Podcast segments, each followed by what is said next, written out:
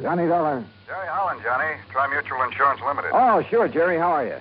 The name Curtis Randall mean anything to you? Uh, the banker here in Hartford? That's the one.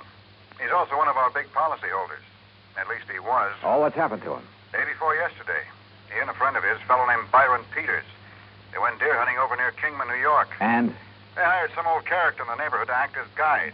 Randall and Peters didn't know it, but the old goat was an alcoholic. So what happened? At the end of the day's hunt, they raised Cain with Curly because he hadn't found them a deer. Curly, the name of the guide, huh? Yeah. They had a big argument. Over 500,000. Hundred. Wow. Who's Randall's beneficiary? His hunting companion, Peters. Peters. No wonder you want me to investigate. Johnny. Only this one looks too Oh, easy. Wait, Johnny. I'll be right over.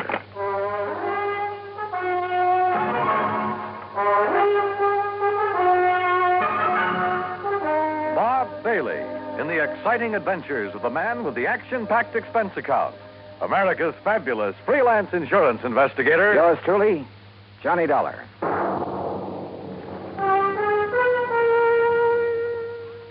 And now, Act One of yours truly, Johnny Dollar.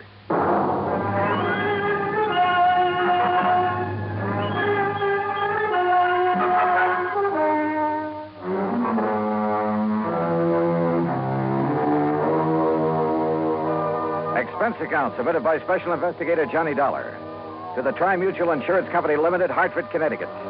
Following is an account of expenses incurred during my investigation of the hapless hunter matter.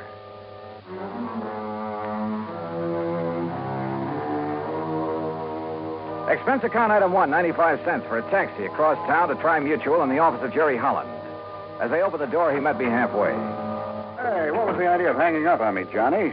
Then when I Hanging tried up? to call you back, you'd left. Well, sure. I figured if this thing only happened a day or so ago, the faster I could get working on it, the better. Well, I'll go along with you on that, but Where's now- this man Peters? In the hospital. Because if anybody should be suspect, he should. After all, as a beneficiary. What did you say? I tried to tell you on the phone, only you hung up. Byron Peters is in the hospital Where? over in Kingman, New York. Why? Because he was shot up, too, by that drunken guide when he tried to prevent him from killing Randall. Oh. Then Curly killed himself. Yeah. You know, if you'd stop going off half cocked, you might get somewhere on this case. If it really is a case. Sorry, I, I guess I jumped to a conclusion you sure before. did. Oh, half a million is still a lot of money. Sure it is. If you need it. And Byron Peters doesn't? Well, according to the local police chief who called me, it was in Byron Peters' brand new Eldorado that they drove over to Kingman. It was Peters who arranged for the guide service. It Ah. was he who supplied the guns and equipment. yeah, okay, okay, Jerry. I'll take your word for it. What hospital is he in over there? Angel of Mercy, it's the only one. Any other information I ought to have? Hmm, none that I can give you. As I told you, this is just routine because of the money involved, company policy. Of course, for your report, you might try to find out if this old Curly Summers, the guide, had any reason to have it in for Randall. Randall knew him before, huh? Huh? I thought you said Peters arranged for the guy. No, I guess I did. But now, Let Johnny. me have Peter's home address, will you? And Randall's. Well, Sure, why not? And I hope you don't think. Did you know Randall well? Yes. Was he a drinking man? Oh, One martini before dinner, that's all. There you are. Why? How about Peters? Oh, I don't know. What difference would it make? Oh, just uh, wondered. Don't kid me, Johnny. You've got something up your sleeve. Why, Come Jerry? on now, what is it? You know something about these people that I don't? Not a thing, so help me. But 500000 is a lot of money. And I tell you that if you suspect Byron Peters, you're crazy. Did I say I still suspect But the him? way you've been talking. Did I? Well, no. Well, I do. Sure, with so little to go on, I had no reason at all to suspect Peters. Except for a hunch. But hunches have paid off for me more than once. Expense account item two, 380, a tank full of gas for the drive across Route 6 to the New York State line. There I picked up 9W, then 212 to Kingman. I found the Angel of Mercy Hospital on the way into town.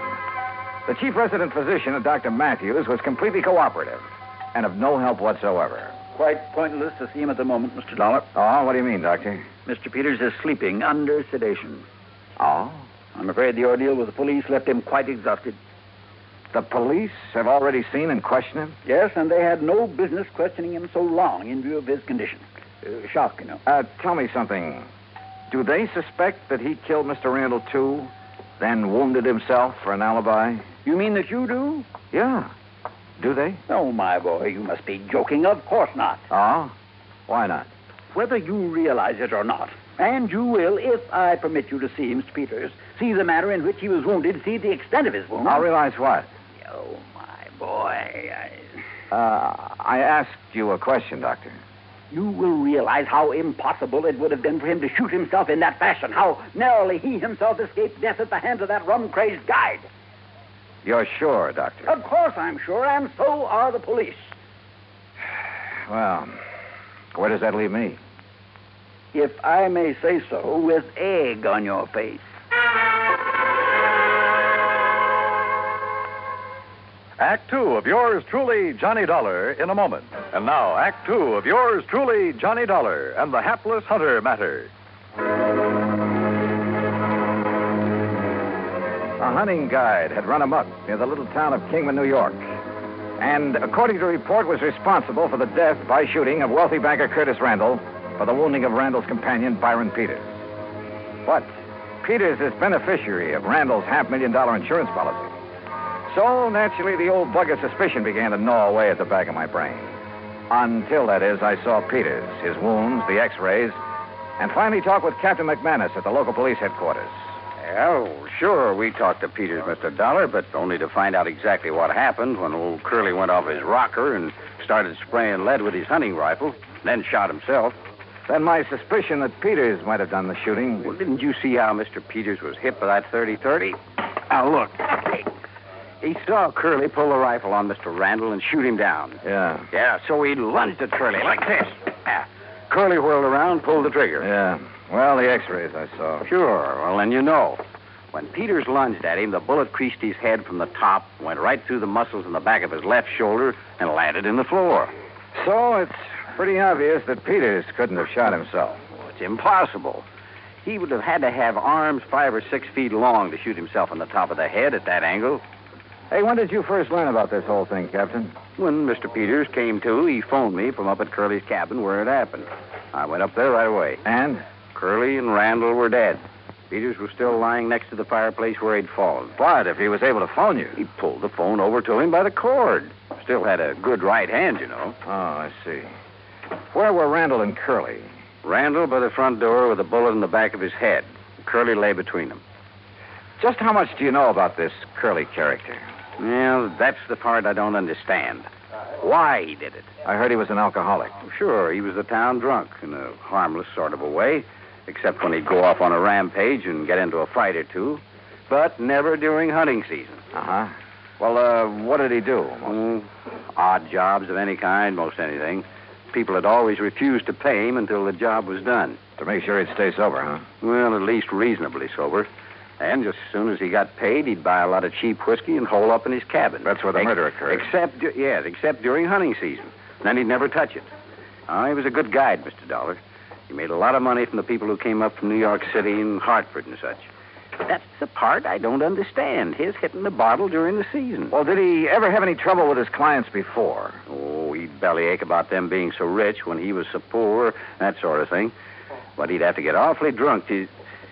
Ah, I swear I don't understand it. Yeah. Well, look, Captain, I'd like to see the bodies of Mr. Randall and Curly. Are they still hereabouts? Still over at the coroner's office. Then let's go, huh? I wasn't quite sure what I was looking for. Maybe that's the reason I found it. At least found something that started that old suspicion bug gnawing away again. Peters back at the hospital had had a bad powder burn on his forehead next to where the bullet had creased him. Okay. He had said that Curly the guide pulled the trigger when he lunged at him. Randall, there at the coroner's office, had no powder burns. Okay. It was apparent that he had been shot from across the room. But Curly, who was supposed to have shot himself upward through the jaw, also showed no sign of powder burn. Sure, the bullet hole indicated he could have shot himself by holding the gun at arm's length. A 30 30 is fairly short. But no powder burn. I said nothing of this to Chief McManus. Well, it pretty much bears out what Peters told me and I told you, doesn't it? Curly shot Randall, then Peters, then himself. Captain, uh, suppose, uh, just for the sake of argument, that Randall did the shooting. First, that is. Well, now, Mr. Dollar. eh, say, wait, speaking of argument, Eh, Peters said that Randall and Curly had a pretty big one. Uh, you know, because Curly didn't find him any there. Huh? That's when he started to get drunk and abusive. But as for Mr. Randall. On the other hand, suppose that Peters started the whole thing. Oh, now, look, you know that doesn't make any sense. Then try to kill himself? Well, isn't that what you're saying Curly did? Well, sure, but that's different. No good old bum realized he'd gone too far. There was no other way out for him. But a man like Peters, with money, everything he wants. Where is this cabin of Curly's? Well, quite a way. Ten, twelve miles. How do I get there? Straight down Pear Street to the mobile gas station. Uh, You know where that is? Yeah, I saw them away in. Okay, you turn left there. You go six miles. Uh-huh. Then take the first right-hand road right up the side of Deer Mountain till you get there. Okay. Oh, uh, here, here's the key to it. Oh, good. Thanks, Chief. I'll see you later. Uh, you want me to go along with you? No. According to you, this hunch of mine is all wrong. I'm sure of it. Okay, then. I'd better wing it alone. From the outside, Curly's cabin was a shack, nothing more. And there were enough cheap whiskey bottles scattered around the yard to sink a battleship. Inside, however, it was pretty comfortably fixed up. And back under the kitchen sink, I found a case of Prince Francis scotch, nearly full. had Curly suddenly changed his taste for the better? Or had somebody decided to bait him with it? By the dark stains on the floor, I could see where both Randall and Curly had fallen. Where Peters had gone down, there was also the rifle slug embedded in the floor. And then I noticed the angle at which that slug had ended, as though it had been fired from the ceiling, certainly from higher than any normal man could reach. And Curly was only five foot two or three. Then I saw something else a heavy cord hanging down from one of the rafters above where Peters had lain. It was frayed at the end as though forcibly broken, now, suppose someone had hung a loaded rifle there by the trigger so the slightest pull would set it off, had stood under it, holding the muzzle carefully next to his head to one side, just close enough to. Uh... Yeah, hello. Uh, Mr. Dollar? Captain? Yeah, listen. Now, you, uh, you may be right, though I still don't see how you can be. What do you mean? Look, I've, I've got Dr. Matthews at the hospital here on this party line. Uh, You still there, Doc? Right here, Chief. Well, then you better tell Mr. Dollar. Well, it's about Mr. Peters. Yeah? He's left. Left. I thought you had him under sedation. I guess it didn't take hold the way I thought it would. Well, what happened? Well, he woke up and asked me who it was that'd been here to see him while he was drowsy. Did you tell him who I was? Yes, then he seemed to drop off again, so I left him. A few minutes later, I heard his big fancy car pulling away. Doctor. I went back to his room and he was gone. Doctor. Listen, Dollar. Yeah, Chief. I don't know what it means any more than you do. But if I was you, I would get away from that isolated cabin. You see what I mean? Dollar? Uh, sure, Chief. I'll leave right away. That was very smart, Dollar. Byron Peters. That's right. Byron Peters.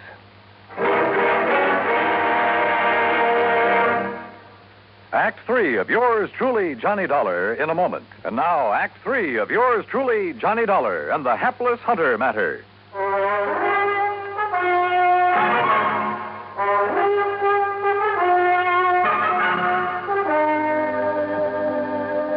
So you weren't as badly hurt by that bullet as you pretended. That's right, Dollar. Does that help bear out your absurd suspicions about me? Not nearly so much as your coming up here to this cabin, Peters. What's that supposed to mean? You rigged the whole thing pretty well, but not well enough. Why you wanted to get rid of Curtis Randall, I don't know. You're out of your mind. Randall was a friend of mine. You must have had some reason for killing him. Curly Summers murdered Kurt. We had a big argument because he hadn't found us any game. The only reason it got out of hand was because Curly was drunk. On what? On some of that expensive scotch I found in the kitchen? How should I know? Yes. Where did he get that? How should I know? Well, I do. You brought it here to help bolster your phony alibi, to indicate that Curly had it up here, had been hitting it. But you pulled a boo boo. Why don't you talk sense, Detective? Are you trying to tell me Curly would ever have stuff like that? Look, look at the old bottles scattered around outside. Cheap rot got, that's all. What's more, he never touched a drop during hunting season. Uh, That's about as thin evidence as you could possibly dig up, Dollar, and you know it. Peters, why did you come up here just now? Okay, I'll tell you that too. Lying there in the hospital, nursing your sore shoulder, you didn't plan on that injury, did you? I told the police. Oh, yeah, sure, you told the police. Lying there, you suddenly remember the one thing that could show how you cleverly wounded yourself after you killed Randall and Curly. That piece of cord up on the rafter, where you hung Curly's gun up by the trigger. Dollar. You aimed it carefully along the side of your head, then yanked on it to set it off. Dangerous, but a great alibi. I told the police, the doctor. Curly pulled that trigger when I lunged at him, struggled with him. Little Curly held that gun high enough so the bullet would crease your head from above, I was bent over, lunging at him. then enter the floor from up here where this cord is hanging. You're, you're pretty smart, aren't you, Dollar? Curly was supposed to have committed suicide, huh? Yes, he must have, because I heard him shoot himself as I passed out. Oh, sure. The bullet entered his lower jaw, went up into his brain. That's right. That meant he had to hold that 30 30 at arm's length, so. The muzzle right next to his jaw. That's right. Where it would have left powder burns. But, Peters, there were none. Because you shot him from across the room, the same as you did Randall. Yes. Yes, the same as I'll shoot you. If you can. My right hand is still good, Dollar, and so is the 38. You and your fool insurance company should have left things as they were. Chin up, Dollar. Tell me one thing. Sorry, I haven't got time. When I left the hospital, I made sure I was seen heading for New York, and a carefully set up alibi. You still won't get away with it, you know, any more than you got away with killing Randall. I had until you came along, and I will when I've killed you. So if you have nothing more to say, One thing. Why did you kill Randall? you're trying to stall me. Why? All right. All right. Because I forced him to name me in his insurance. I was the only one who knew about some shady operations in his early business career. Oh, the old story, huh? That's right. Blackmail. That's why he's been paying me off, supporting me, until recently. So you threatened to expose him. No. What would that get me financially? Then tell me this. No. I've got to get out of here to New York. Just one Now, thing look, more. I don't know why you're trying to stall me, but it's no use.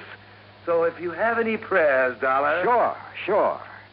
That Chief McManus standing there in the doorway will slug you before you pull that trigger. Oh, no, not that old chestnut. Why not, Peter? What? You went. Oh, no, you. Doggone it, Dollar. I thought I told you on the phone to get out of here.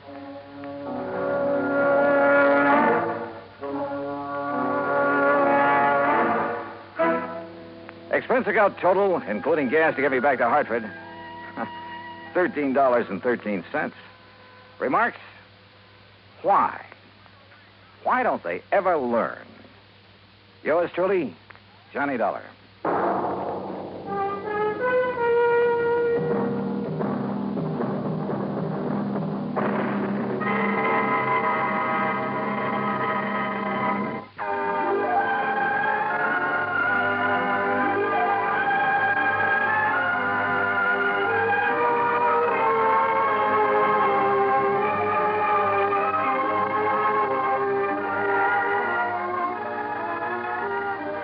This is the United States Armed Forces Radio and Television Service.